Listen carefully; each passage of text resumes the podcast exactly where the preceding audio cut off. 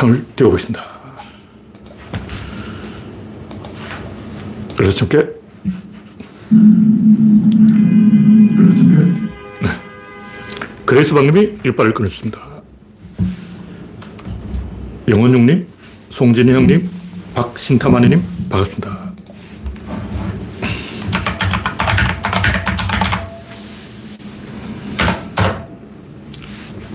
네, 현재 구독자는 2,900명입니다. 여러분의 구독과 알림, 좋아요는 큰 힘이 됩니다.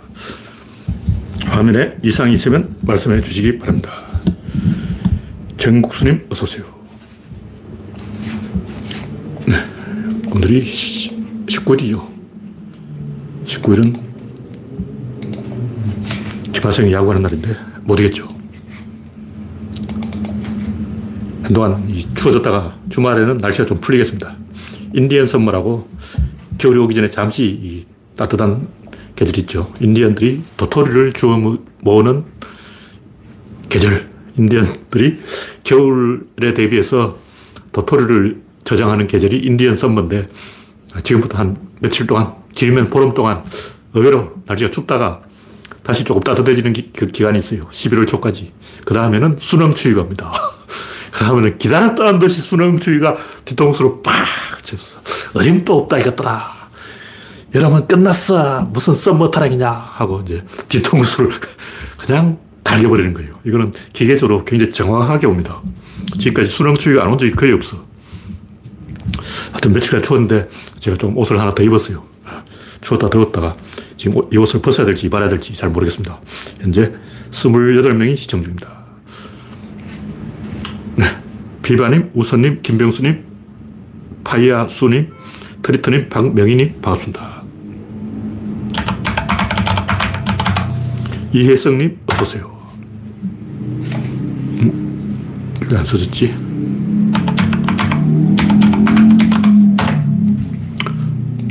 오늘도 정치권에서는 삽질이 풍성했는데 이번엔 뭐 검찰이 민주당 당사를 습격한다 그러고 이 전쟁이 전쟁. 이렇게 전쟁 상황이라는 걸 모르고 안이하게 뭐 진정성, 성찰, 개코나 얼어 죽을 덩신 같은 민주당 안에서 이 물정을 모르는 이 아마추어들이 진짜 많아요. 1 더하기 1은 2가 안 돼. 어린애도 아니고. 진짜. 엉덩이 볼기짝 들어가면서 가르쳐야 돼. 각야극유, 고교구규, 한글부터 가르쳐야 돼. 정신 장난이 아니에요. 뭐, 내가 열심히 하면 선생님이 알아줄 거야. 국민이 알아줄 거야. 어, 나 귀엽지? 이런 머저리 생각을 한 사람은 꺼지라고. 전쟁터에 가서 푸틴이 막 우크라이나 사람 내 귀엽지 이러면 막 우크라이나 사람이 감동의 도가니가 돼서 우리가 푸틴을 오해했어 푸틴의 진정성을 우리가 알아줘야 됐어 우리가 미안해 우리가 잘못했어 막 이러고 막 아, 지금부터 우리 평화롭게 지냅시다 그런 그런 일이 절대로 없습니다 제발 어린애 같은 정신병자 같은 어? 유치원생 같은 치졸하기 짝이 없는 그런 짓은 하지 말자고. 그런데 왜이 꼬라지 되는 사람들이 의광이 늘어가지고, 왜냐하면 옛날에는 이렇게 이 학교 교육이 안 길었어요. 옛날에는 초등학교만 나와도 뭐 다 배웠어. 끝! 더 안 가르쳤어. 근데 지금은 초등학교 나오면 중학생, 중학생 나오면 고등학생, 고등학교 나와봤자 대학생, 대학생 나오면 대학원, 끝도 없이 회사 들어가도 또 이제 신참이라고 배워야 돼. 계속 학습만 계속 하다 보니까 누군가한테 이 돌봄을 받는데 익숙해서 죽을 때까지 돌봄을 받으려고 그래요. 자립심이 없어진 거예요. 그러다 보니까 막 진정성, 성찰, 뭐 이런 개소리 하면 막, 나 이뻐! 이러면 막 감동의 도가니가 돼서, 그래, 나 이뻐! 그리고 막 얼싸 안고 부둥켜 안고, 우리는 대동세상 막 평화! 그러고 막 행복해요! 그러고 막. 절대로 그런 일은 안 일어납니다. 이 물리학이에요. 이 우주 자연에는 모든 것이 빠듯하게 되지. 일의 여유도 없어. 단 일의 여유도 없어요. 만약 일의 여유가 있다면 어떻게 될까? 우주가 무너집니다. 구조적으로 그런 붕괴할 수밖에 없는 거예요. 왜냐? 그 일이 계속 축적이 되는 거야. 우리는 그 일, 뭐, 뭐그일 갖고 뭐, 어떤 별일이 있겠나 싶지만, 1월 70억 인류한테 1, 1원씩 받으면 바로 77억, 77억이 생기는 거예요. 어, 지구촌 인류가 77억인데, 1원씩 내나, 삥을 1원씩만 뜯어도 77억이야. 그 큰 돈이에요. 그래서 이 자연의 모든 것은 0.1mm의 여유도 없이 그 숨이 넘어가기 직전 물에 빠져서 이 물이 콧구멍으로 들어오기 직전 그 상태에서 있는 거예요. 여유가 없어. 근데 인간들은 여유가 있어요. 왜냐하면 아빠가 밀어주고, 엄마가 땡겨주고, 선배가 도와주고, 후배가 밀어주고, 고시 구수 아홉 번 떨어져도 봐주고, 그런 게 있어. 자연에는 고시 일수야. 팽이야. 어. 윤석열이 만약 사슴이라든가 뭐 얼룩말이라고 쳐봤자 고시 일수 불합격 아웃 사망이야. 이수 삼수 없어. 기회가 없어. 근데 우리는 이제 고시 이수도 있고 삼수도 있고 사수도 있고 오수도 있고 육수도 칠수 팔수 구수 어리광이 엄청 늘어가지고 등신 짓을 하고 머저리 짓을 하고 있는 거예요. 그러니까 틀리는 거지. 왜 매를 맞냐? 매를 맞는 역할로 고정되어서 매를 맞는 거예요. 우리는 진정성이에요. 이러면서 제발 나를 때려주세요. 나를 벌해주세요. 나를 미워해주세요. 어, 우리 민주당은 얻어맞는 게 일이에요. 제발 민주당을 때려주세요. 거 얻어맞지. 자연에서는 얄짤 없어요. 봐주는 게 없어. 너 얻어맞는 포지션이냐? 그럼 죽어. 바로 죽여버립니다. 우리가 이 너무 감상주의로 심파에 쩔어가지고 울고 불고 눈물 흘리고 콧물 흘리고 막 불쌍한 척하고 막 응? 그러면 국민이 감동해서 봐줄 거라 이렇게 착각하는데 절대 안 봐줍니다. 밟히는 역할로 고정된 밟아버리는 거예요. 제가 전에 드레퓌스 얘기를 했는데 이게 살벌한 얘기예요. 그 드레퓌스의 진실을 보면 여러분 충격을 받을 거예요. 보통 우리는 이제 드레퓌스 사건을 정반대로 해석해요. 그러니까 프랑스인이 무지에 빠져가지고 마녀 사냥을 벌일 때 에밀 졸라가 14편을 투고해가지고 지식인들이 대동단결 해가지고 드레퓌스를 구해가지고 정의가 실현됐다 이렇게 알고 있는데 개코나 한꺼풀 벗겨보라고 비극이에요. 600만 명이 죽었습니다. 드레피스는 자기가 죽으면 600만 명이 산다는 걸 알았어요. 그런데 죽었어. 뭐, 600만 명을 구할 수 없는 거예요. 눈앞에 뻔히 보고도 유태인이 몰살당한다는 걸 뻔히 알면서 방법이 없어요. 지금 조국이 당하고 민주당이 당하고 억울하게 당한다는 건다 일단 전 국민이 다 알아. 근데 구할 방법이 없는 거예요. 없어.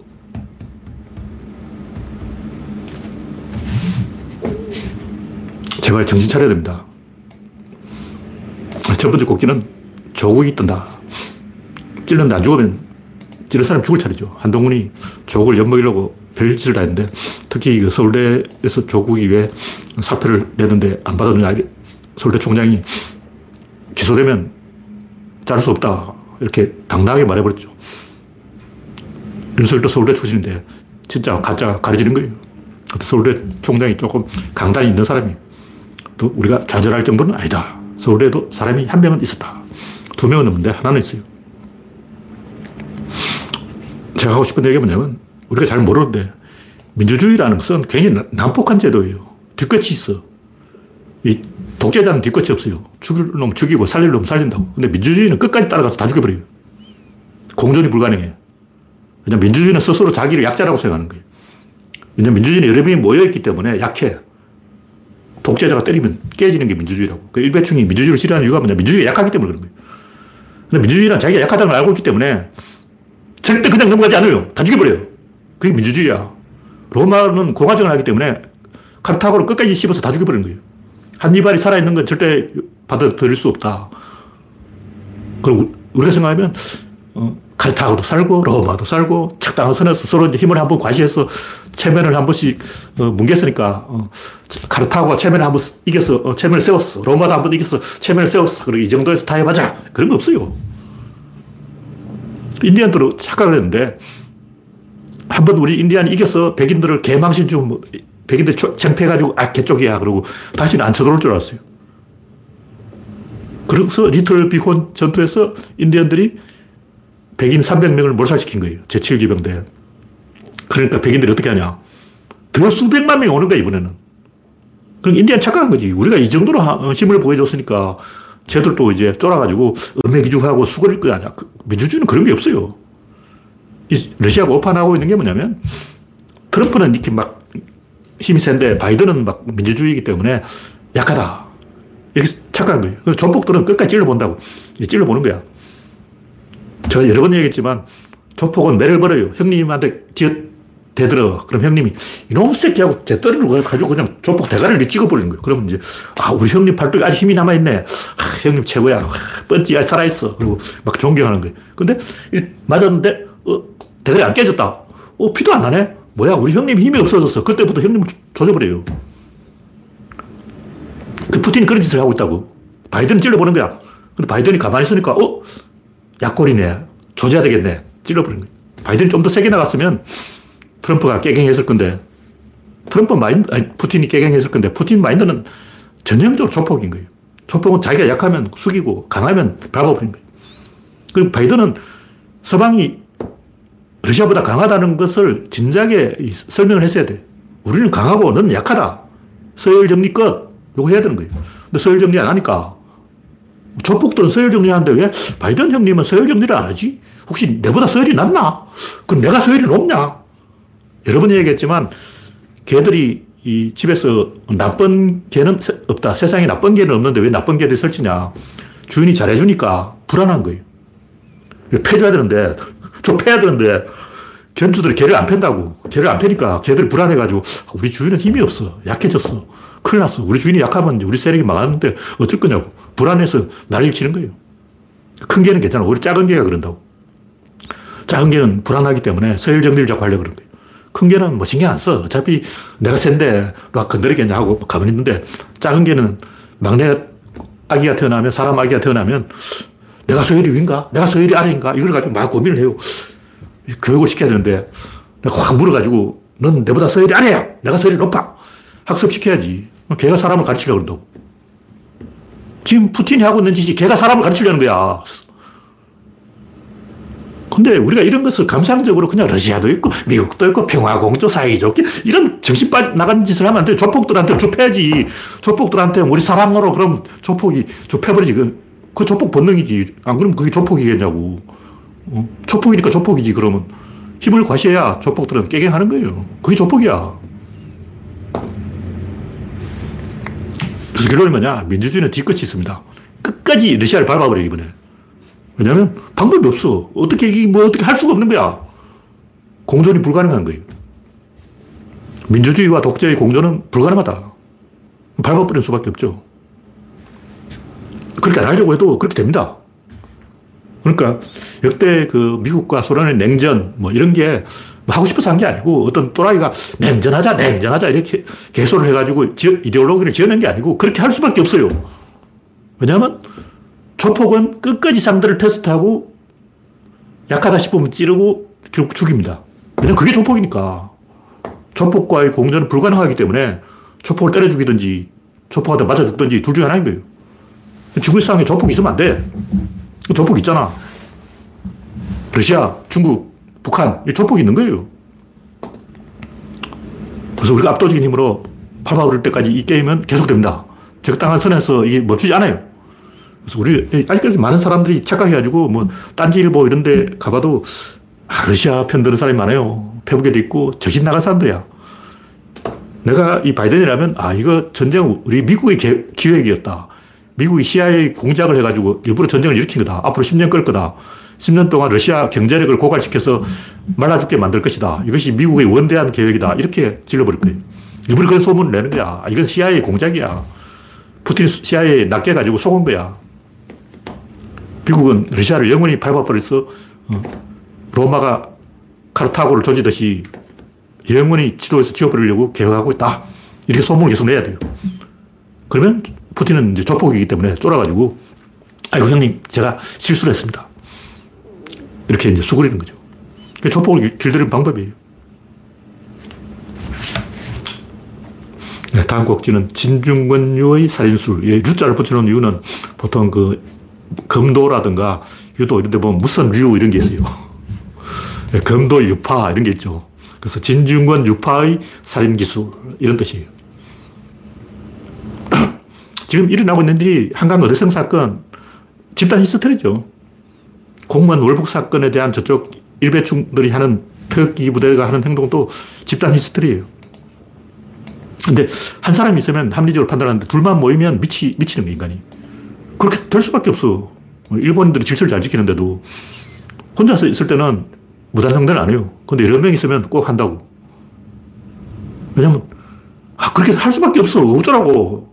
어, 그, 그때 누가 나서가지고, 자, 여러분, 어, 무단횡단하지 말고 신호를 지킵시다. 그러면 걔 왕따 되는 거야. 민폐죠, 민폐죠. 그런 민폐적으로 조져버려야 돼. 그러니까 일본 놈들은 10명만 뭉치면 그냥 우르르 건너갑니다. 세력을 이루면 자동차 써야지. 10명이 건너가는데 그, 그 어, 자동차 속도를 안 줄이면 그 자동차가 미친 거지. 이렇게 생각하는 거예요. 그래서 집단 히스테리가 일어나는 것은 집단 앞에 사람들이 무기력하게 되기 때문에 필연적으로 그렇게 된다. 그런 식으로 히스테리를 일으킨 게 누구냐 하면 진중권이다. 진중권뿐만 아니라 진중권이라는 이름 붙여놓은 건 이런 인간 존나 많다는 거예요. 다 그래, 다 그래. 지식인이나 뭐 배웠다는 놈이나 서울대 나온 놈이나 하버드 나온 놈이나 똑같아. 다 쓰레기들이야. 우리는 이 드레피스가 어, 지식인의 성공 사례로 착각하고 있는데 그 반대예요. 지식인 일을 키워가지고 드레피스 하나 죽고 끝낼 일을 600만 명 죽게 만들고 2차 대전이 일어나게 만든 사건이에요. 좀 깊이 들여다봐야 돼요. 무슨 얘기냐면 박원순이 억울하다는 걸 다 알고 있어요. 그렇지만 유태원이, 유태인들이 지금까지 수백 년 동안 못된 짓을 해왔는데 어? 드레피스 한 명 가지고 뭐 억울하다 그러냐? 프랑스 역사 수백 년 동안 유태인에게 당한 프랑스인이 100만 명이야. 300만 명이야. 프랑스인 300만 명 유태인에게 이렇게 당했는데 유태인 드레피스 한 명 죽은 거 가지고 뭐그 소리냐. 이렇게 나온다고. 무슨 얘기냐면 우리는 박원순이 억울하다 그러지만 일부 여성들은 5천 년 동안 당했다고 5천 년 원신 시대까지 하면 5만 년, 50만 년 사피엔스가 태어나면서 모계 사회로 딱 기가 잡으면 1만 년, 1만 년 동안 모계 사회가 한반도에 들어선 때부터 모계사회에서 부계사회로 바뀐 시점부터 1만 년 동안 당했어. 그다 모르네. 이렇게 나온다고. 인도 사람이 주로 그러고 있어요. 인도 사람이 뭐, 너희들 왜 러시아 편에 분냐 그러면 영국 너희들 뜯어간 돈이 70개 원이야. 70개 원 물어내. 그거 물어내고 이야기하지. 자꾸 이런 식으로 나오는 거예요. 우리도 이제 프랑스 사람하고 대화할 때는 강화도에서 약탈해 간 문화재 다 내놓고 이야기하자고. 이 강도들, 아, 이 강도 새끼들이 뭔 말이 많냐. 문화재 빨리 반환해. 문화재 반환하기 전까지 너희들 인간이 아니고 미개인들이야. 그렇게 이제 큰 소리 칠 끈덕지가 있는 거예요. 위안부 문제도 마찬가지고 일본이 시계를 거꾸로 돌려서 위안부 문제를 해결하기 전까지는 일본인은 야만인이고 문명국가가 아닌 거야. 그러니까 박원순이 죄가 없다는 다 알고 있지만 5천 년 동안 당해왔기 때문에 복수 이거라고. 이게 뭐할 말이 없는 거야. 에미졸라 같은 사람이 지식인 딱 나서가지고 여러분 이성을 찾으세요. 유태인들이 어, 그렇다지만 드레피스는 사실 유태인도 아니고 유태인 피가 조금 섞였을 뿐이지 어, 유태인 모임에 나가지도 않고 지금 기독교로 개종했고 어, 우리 편이에요. 이렇게 아무리 말해봤자 천년 동안 유태인한테 뜯긴 거 예수 죽였잖아. 네 예수 죽였어. 예수 죽인 거 연좌죄. 유태인들 예수 죽였어. 빨리 살려내. 난 독실한 기독교 신도인데 유태인 놈들이 죽였기 때문에 죽여야 돼. 이러고 있으면 대화가 안 돼요. 대화가 안 된다고. 지금 그러고 있는 거예요. 박원순이 죄가 없다는 것은 전 국민이 다 알고 있지만 여성 문제를, 페미 문제를 부각시키기 위해서는 박원순을 희생시켜야 한다. 희생양이 필요하다. 박원순 말고 누구를 희생시킬까? 윤석열? 쟤 안 돼. 쟤는 오염된 놈이야. 원래 제사상에 재물을 올릴 때는 깨끗한 걸 올려야지 그 상처 있는 물고기나 상처 난 짐승은 절대 그 희생양으로 올리면 안 돼요. 박원순 같이 아무 죄가 없는 숨결한 사람을 조져야 그게 희생양이지. 윤석열 저 새끼는 더러워가지고 하나님이 안 받아줘. 제사를 지내면 너희 썩은 걸 갖고 간다고 떠져버린다고. 응? 옛날부터 그랬어요. 성자를 세인트라 그러잖아요. 그 세인트가 뭐냐면 몸에 상처가 없는 이런 뜻이에요. 어원을 따져보니까 세인트의 어원은 몸에 상처가 한 개도 없는 것이 세인트다. 그게 성자예요. 성자는 전혀 오염되지 않은 깨끗한 사람이다. 그런 사람을 조져야, 죽여야 그게 제사가 된다. 박원순 깨끗하잖아. 죽여야지. 민주당 깨끗하잖아. 밟아야지. 한나라당 저거는 썩은 놈들이라서 제사를 바치면 하나님이 화를 내고 한반도를 불지옥으로 만들어버릴 거예요. 그러니까 민주당을 제사상에 올려서 죽여버려야 돼. 이렇게 생각하는 거예요. 제사를 지내고 있다고 지금. 이게 멈추질 않아요. 민주당은 이 제사용으로 이제 생선으로 찍혀가지고 전 국민이 아 민주당 제사상에 올리는 생선이다. 잘 키운 민주당 제사상에 올려서 죽이자. 이렇게 생각하고 있다고. 이 연극을 하고 있는 거예요. 드레피스가 무죄라는 사실을 모른 프랑스에는 없었습니다. 모든 프랑스에는 드레피스가 무죄라는 사실을 알고 죽인 거예요. 그냥 무죄를 죽여야지. 유죄인 놈 죽이면 그 제사가 되냐. 그게 인간이에요. 인간은 옛날부터 심청이 죄가 없으니까 인당수에 던지는 거예요. 죄 많은 사람들을 뭐 변사도 이런 걸 인당수에 던져봤자 하나님이 노해가지고 도로 파도를 일으킨다고 아무 죄 없는 사람을 죽여야 돼요. 한번 피맛을 보면 절대 멈추질 않아요. 진중권들은. 이미 노무현을 죽여서 재, 미를 받고 노회찬을 죽여서 오르가즘을 느꼈고 박원순을 죽여서 쾌감을 느끼는 거예요. 살인 중독이야. 이 병이라고. 정신병이야. 치료 안 됩니다. 약이 없어요. 뭐이 정도로 이야기하고. 다음은 비트코인 대체 자산. 네. 산란율 높이를 방안은 뭔가요? 왜 갑자기 산란율을 비바님이 이야기하는지 모르겠네요. 산란율을 높이는 양계장이에요. 양계장이는 밤에 불을 안 끄고 계속 불을 켜놓으면 닭들이 알을 많이 낳아서 산란율이 높아집니다. 아마 비바님이 출생률을 높일 방안을 질문하신 것 같은데, 물론 출생률을 높일 방안은 많이 있죠. 근데 합의가 돼요. 합의가 안 되는 이상 내가 볼 때 의미가 없어. 합의가 되려면 조금 더 망가져야 돼. 우리나라 인구 한 3천만 찍으면 인구 감소로 3천만 찍으면 이제 국군이 없어져. 국군이 없어지면 군대 갈 사람이 없어요. 그러면 출생률이 높아질 겁니다. 왜냐하면 생존 본능이 발달하니까. 우리나라 출생률이 낮아 진짜 이유는 아무도 이야기하지 않는 진짜 이유가 뭐냐면 대가족 제도가 아직 남아있어서 그런 거예요.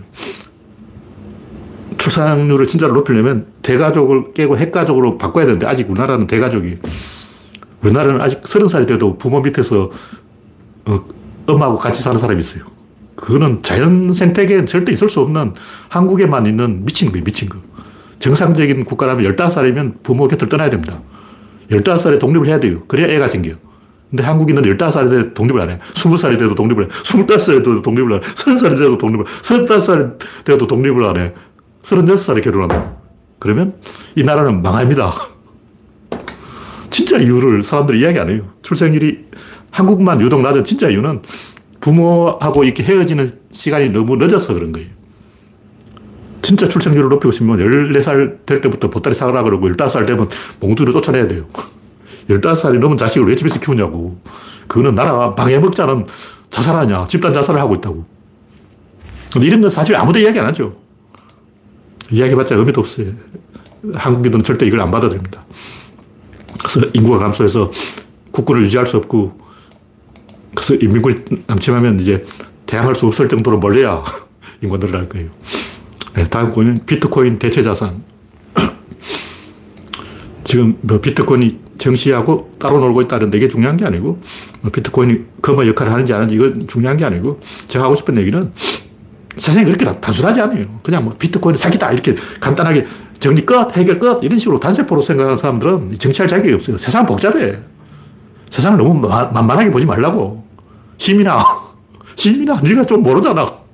경제학 나왔다며. 경제학과 나온 데가 그렇게 모르면 되냐. 제가 뭐 비트코인이 뜬다 안 뜬다 이런 얘기 하려는 게 아니고 너무 이 프레임을 짜가지고 어, 우파 진영, 좌파 진영 이렇게 단세포로 흑백 논리, 흑 아니면 백 아니면 흑 세상이 그렇게 간단하지 않아요. 좀 복잡하다고요. 구조는 사람들 좀 어렵게 생각하는데 진짜 쉬운 건데 이 구조는 조금 복잡합니다. 그냥 왼쪽 아니면 오른쪽이 아니고 왼쪽, 오른쪽 사이가 있는 거예요. 그 사이에 대한 대칭이 또 있어요. 그 대칭의 변화가 또 있어. 그 대칭의 변화의 방향이 또 있어. 여기까지 알아야 구조론인데 보통 사람은 그렇게 생각을 못 해요. 보통 사람 왼쪽 아니면 오른쪽. 이거 아니면 이거. 이거 틀렸으면 이거. 근데 그 왼쪽 아니면 오른쪽도 내가 봤을 때 이 생각할 수 있는 사람이 거의 없어요. 그것도 생각 못 하더라고. 하여튼 코인은 구세주도 아니고 사기도 아니고 조금 더 복잡한 구조가 있다. 코인뿐만 아니라 모든 게 다 그래요. 그 따지면 코인이 사기라면 사기 아닌 게 어디 있어? 다 사기지. 화폐 자체가 사기예요. 종이에다가 잉크 찍어 놓은 거 아니야. 왜 종이에다가 잉크 찍어 놓고 그걸 돈이라고 막 백만 원, 천만 원 그러냐고. 그 종이잖아. 사기죠. 사기 아닌 건 약속이 지켜지는 거야, 이죠. 약속이 지켜지면 사기 아니고 약속이 안 지켜지면 사기죠. 근데 여기서 더 중요한 건 뭐냐면 약속이 완벽하게 지켜지면 안 됩니다. 그건 약속이 아니야. 일단 도박을 하는데 모든 사람이 돈을 따고 딸 수 있다. 그건 도박이 아니에요. 누군가는 따고 누군가는 이래야 그게 도박이지. 어, 모든 사람이 돈을 따는 도박이 어딨어. 그리고 여러분이 이 은행에다가 한 달에 100만원씩 저금하는 게 낫냐? 아니면 5천만 원을 미리 대출받고 한 달에 100만 원씩 갚아 나가는 게 낫냐? 여러분 어쪽이 낫다고 생각하세요? 한 달에 100만 원씩 저금하는 사람은 그 5천만 원이 되기 전에 결국 그 적금 털어가지고 깨먹습니다. 어차피 그 5천만 원 못 채운다고. 그 정도로 열심히 사는 사람 별로 없어. 대부분 처음에는 작심삼일 뭐, 나 5천만 원 될 때까지 아자 난 1억을 채울 거야. 매달 100만 원씩 저축해서 1억 그렇게 결심을 하지만 6개월 도 못 가서 깨먹어요. 차라리 1억을 미리 대출받고 어, 땡겨 쓰고 어, 빚쟁이한테 계속 쪼달리는 게 나, 낫습니다. 그게 더 현명한 방법이에요. 뭔가 이 비합리적으로 세상이 돌아가고 있다고. 이런 원리를 잘 알면, 아, 코인이 왜 작동을 하는가, 그걸 알 수가 있어요. 어.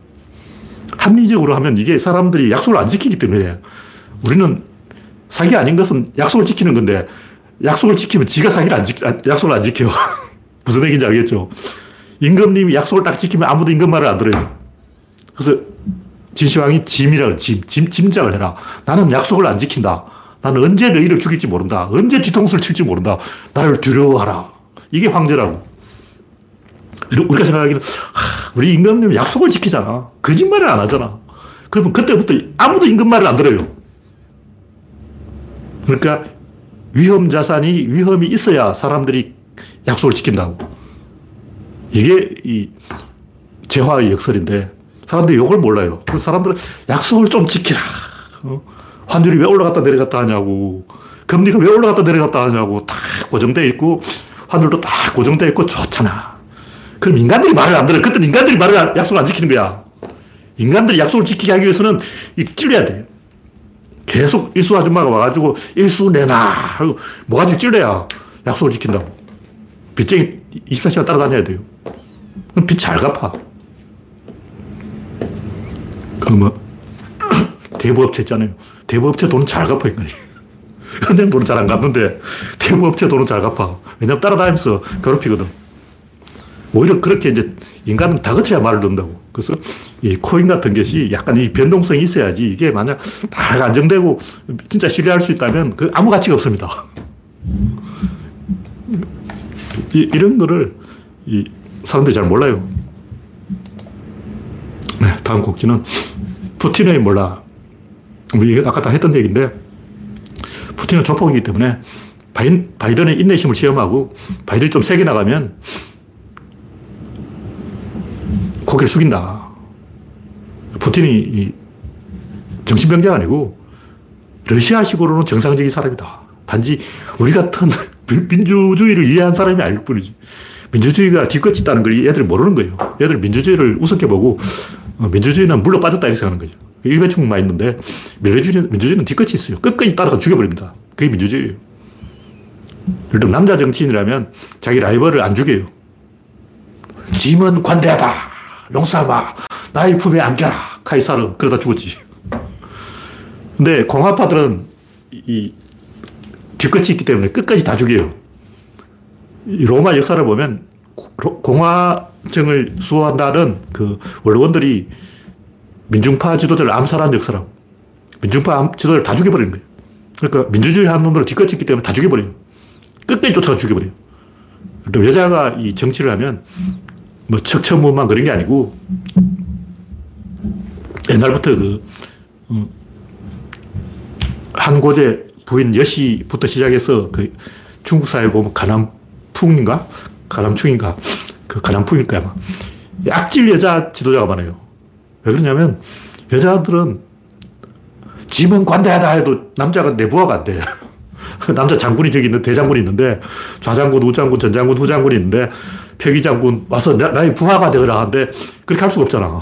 왜냐면 내가 여자인데 저쪽은 남자인데 이렇게 와서 어, 술 한잔 받고 오늘부터 충성해 내 부하 되라. 안 되는 거야. 죽여버리는 거예요. 그래서 여자 황제가 등장하면 오히려 그 암살, 독살 이런 게 많이 일어나요. 민주주의는 약한 제도이기 때문에 끝까지 쫓아가서 다 죽여버립니다. 그걸 푸틴이 알아야 돼요. 어, 알렉산더는 독재자니까 관용을 베풀어서 어, 봐준다. 카이사르도 독재자니까 봐준다. 근데 민주주의는 절대 안 봐줍니다. 윤석열도 이걸 알아야 돼요. 이미 민주주의 시스템이 작동했기 때문에 윤석열이 5년 남았잖아요. 이제 1년 지나갔고 4년 남았는데 절대 용서하지 않습니다. 알아야 돼요. 네, 다음 곡지는 천재의 방법. 둔재들은 약점을 보강하려고 그러는데 천재들은 강점을 더 강화하려고 해요. 그 사람들이 잘 몰라. 그래서 이야기하는 거예요. 이거 뭐 별로 중요한 건 아닌데 사람들이 이걸 또 모르더라고. 이번에 이 샌디에이고 파드리스 단장 AJ 프렐러라는 사람이 이 양반이 천재로 소문난 사람이 옛날부터 그런 얘기 있었어. 명문대 나왔고, 막, 머리도 좋고, 막, 이, 트레이드도 굉장히 잘했고, 그러니까 유망주를 다 내주고, 거액을 써서 막, 선수를 끌어왔는데도 이 depth가 유망주가 빠져나갔으니까 약해진 게 아니고 2군은 오히려 더 강해졌어요. 그 샌, 샌디에이고 2군이 전체 순위에서 2위에 2위. 그렇게 많은 선수를 팔아먹었는데도 아직 샌디에이고가 힘이 있다. 그 이유는 단장이 천재라서 그렇다. 근데 또 미친놈이다. 이런 말도 있어요. 이 단장은 천재이면서 미친놈이야. 히딩크도 승리하기 전까지는 다 미쳤다 그랬어요. 히딩크 하는 짓이 이상하잖아. 자기 마누라도 아니고 여자, 여자친구를 데려와가지고 막 그것도 흑인이야. 이상한 사람이에요. 5대 0으로 지고 와가지고 막 우리는 이기고 있다 개소리하고. 그래서 히딩크도 이기기 전까지는 한국인이 보기에는 완전히 미친놈, 미친놈. 근데 이 천재들은 유발나기 때문에 딱 보여요. 아, 나의 레이더에 딱 걸리는 거야. 아, 저, 저 양반 천재네. 이런 김성근 감독 같은 사람은 내가 딱, 아, 천재 아니네. 어, 뭐든지 뭐, 만 번을 반복하면 된다. 이렇게 개소리 하는 사람은 둔재, 둔재. 천재는 지름길을 알려줘야지. 뭐만번 반복하면 뭐가 되긴 개뿔 될 리가 없잖아. 근데 밸런스가 있으면 됩니다. 밸런스를 맞추는 순간 딱 점프를 합니다. 프로야구에 이런 얘기 있어요. 1군에 한 번 갔다 와서 온 선수는 부상을 입거나 뭐 군대를 가거나 어, 군대 2년 썩었다가 다시 이제 들어오면 1군으로 올라가요. 근데 1군에 한 번도 못 가본 애는 계속 2군에 남아있을 확률이 높아요. 일단 어떤 선수가 부상을 당했는데 그것도 무리해서 좀 시합을 나가야 될거 아니에요? 이왕 부상을 당했으니 2군에 가서 휴식을 취하면서 치료를 받아야 될까? 여기 정답은 조금 무리를 해도 1군 맛을 봐야 된다. 한번 1군으로 올라갔던 선수는 뭐 부상 후유증이 있거나 말거나 부상을 치료하면 되고 다시 1군으로 돌아온다는 거죠. 그러냐. 한번 눈이 낮은 상태에서 높아지면 모든 게 같이 높아져요. 왜냐하면 동료들이 다 1군이기 때문에 2군은 동료도 2군이에요. 여기에 맞춰버리는 거예요. 자기도 모르게 무의식적으로 2군이 되면 2군에 맞추고 1군이 되면 1군에 맞춘다고. 레벨이 올라가는 거예요. 그러니까 한 부분만 올라가는 게 다 전체적으로 팍 올라간다는 거죠. 그렇기 때문에 어떤 현상이 있냐면 유럽에서 굉장히 뛰어난 예술가를 한국에 들으면 바보가 돼버려요. 세계적인 천재 건축가를 한국에 와서 집 지으라면 다 이상한 걸 지어놔. 왜 그러냐. 유럽에 있을 때는 자기 실력이 아니고 그 레벨의 실력이라. 그 시스템의 팀플레이가 되는 그 팀의 실력이라고. 자기 혼자 빠져나오니까 팀이 없어져서 바보가 된 거예요. 그래서 프로하고 아마는 큰 차이가 있고, 그게 뭐냐, 밸런스다. 이 밸런스의 원리를 알면 어떻게 되냐면 파동을 만들어야 돼요. 그냥 뭐 100이 필요하다. 100까지는 안 돼. 300이 있어야 돼. 그래야 파동이 만들어져. 파동을 만들어 흔들어야 돼. 흔들어서 약점을 발견한 다음에 그 약점에다 몰빵을 해야 되는 거예요. 근데 이거는 옛날부터 나온 얘기. 2000년 전부터 나온 얘기라고. 이거는 테베가 스파르타를 이길 때부터 나온 얘기인데 옛날 그 팔랑크스라고 그러죠. 대형을 이루고 이렇게 서로 막 이렇게 도는데 우익은 이제 베테랑, 좌익은 신참이에요. 그래서 서로 이제 상대방의 좌익을 치는 거예요. 이쪽을 강한 쪽으로 상대방 약한 쪽을 친다. 그러다 보니까 이게 뺑뺑뺑 돌아. 제자리에서 뺑뺑 도는 거예요.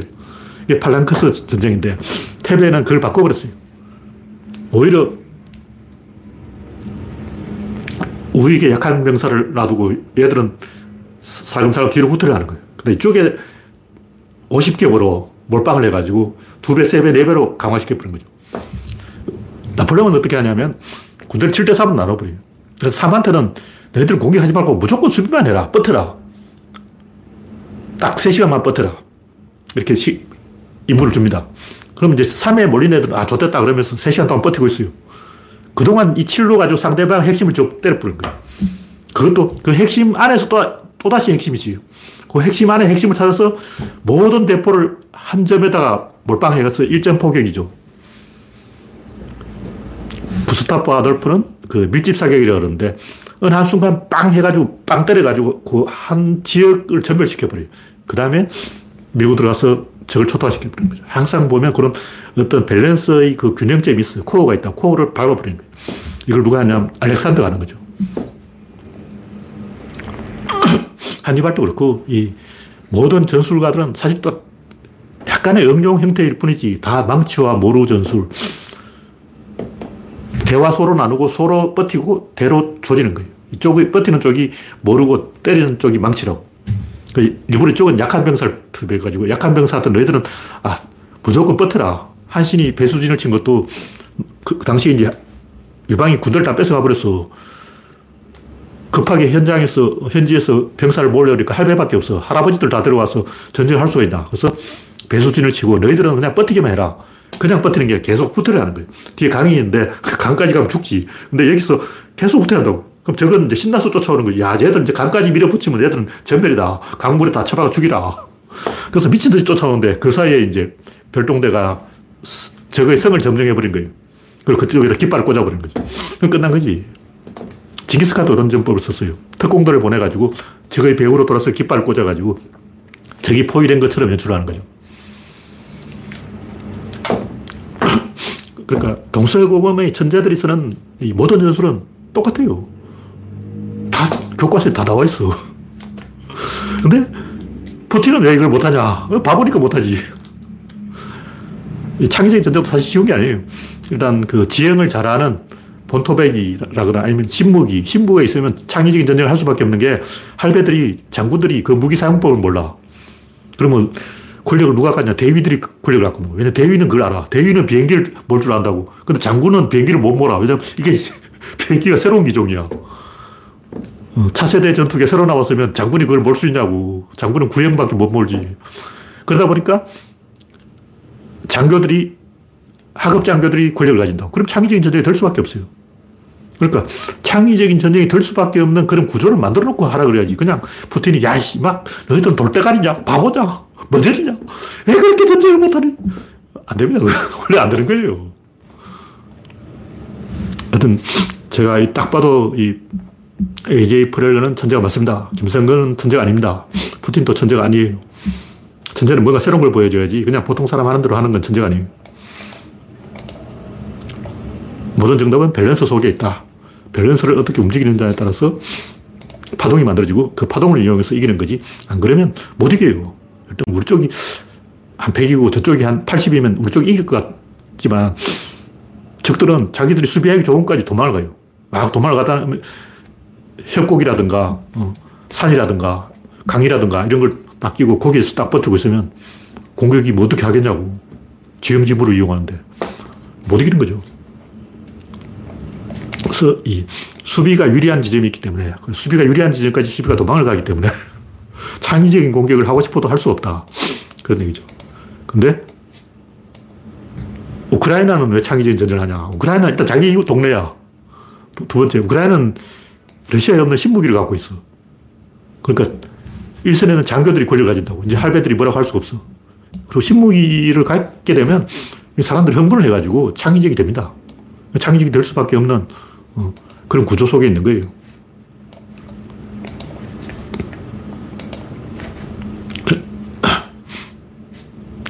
곡지는 추론. 이건 제가 또 최근 다 정리해 놓은 건데.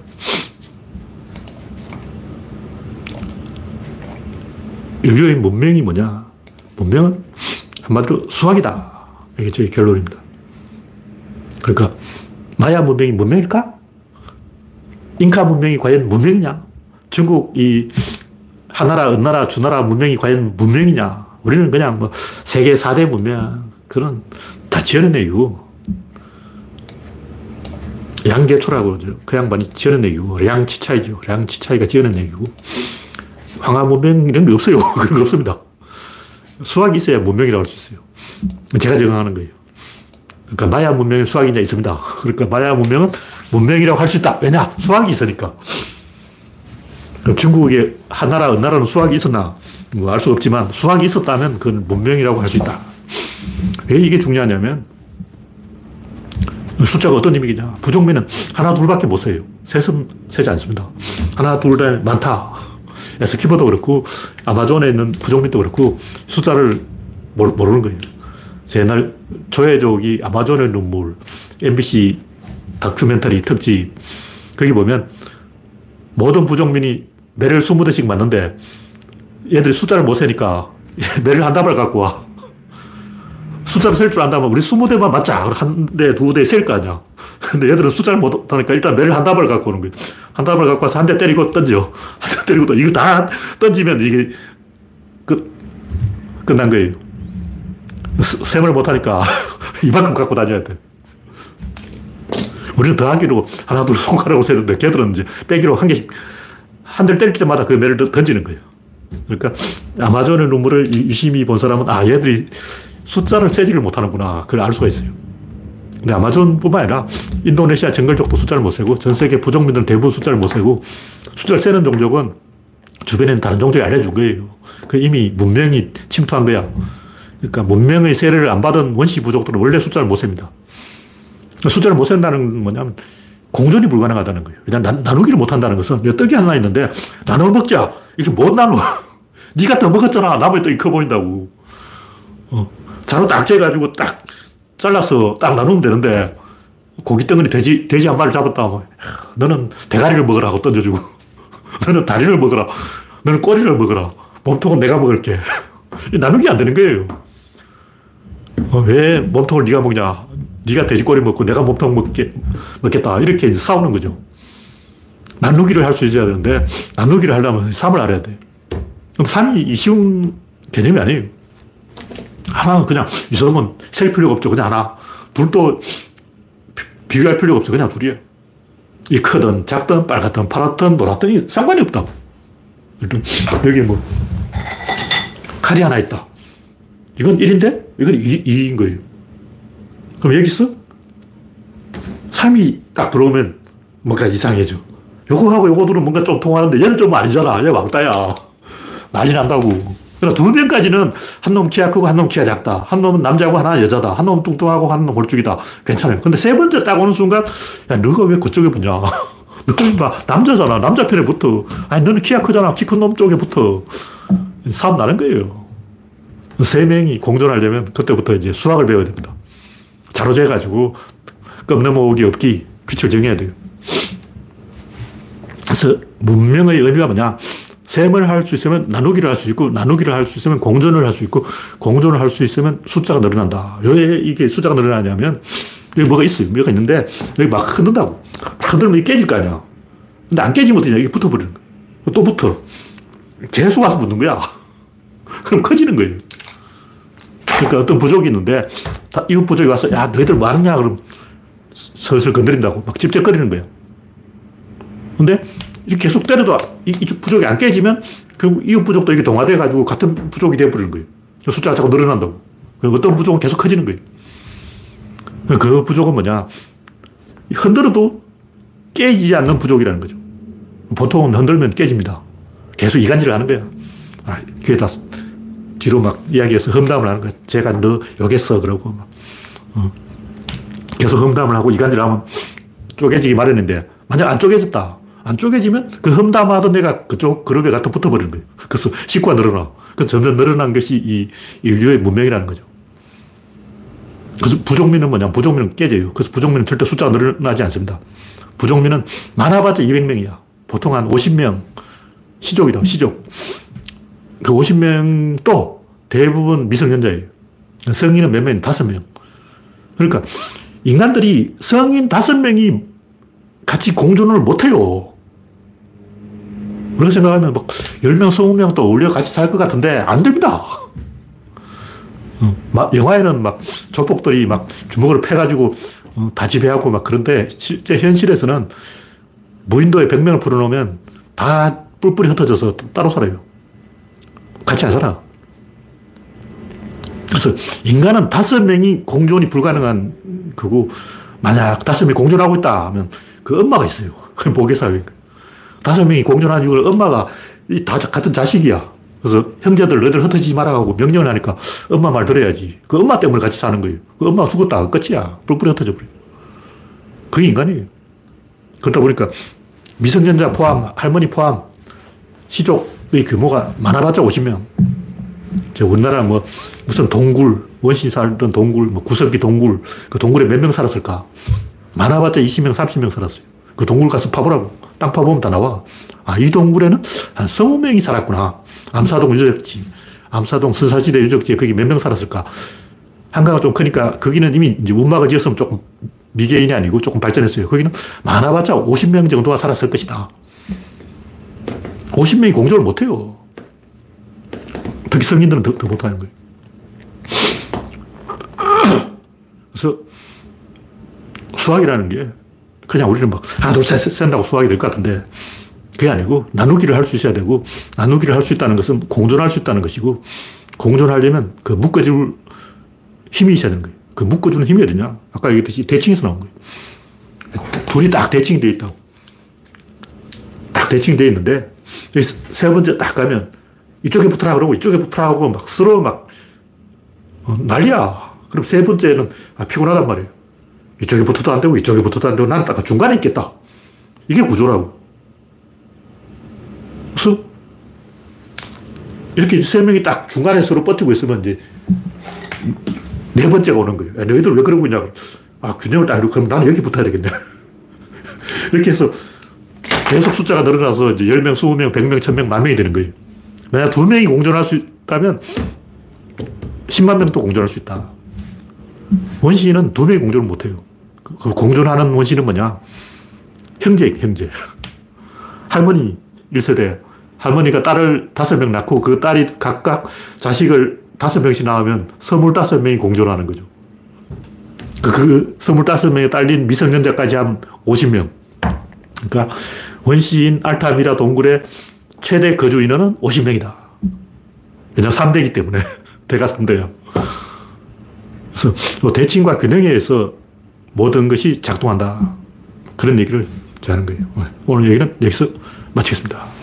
참석해주신 93명 여러분 수고하셨습니다. 감사합니다.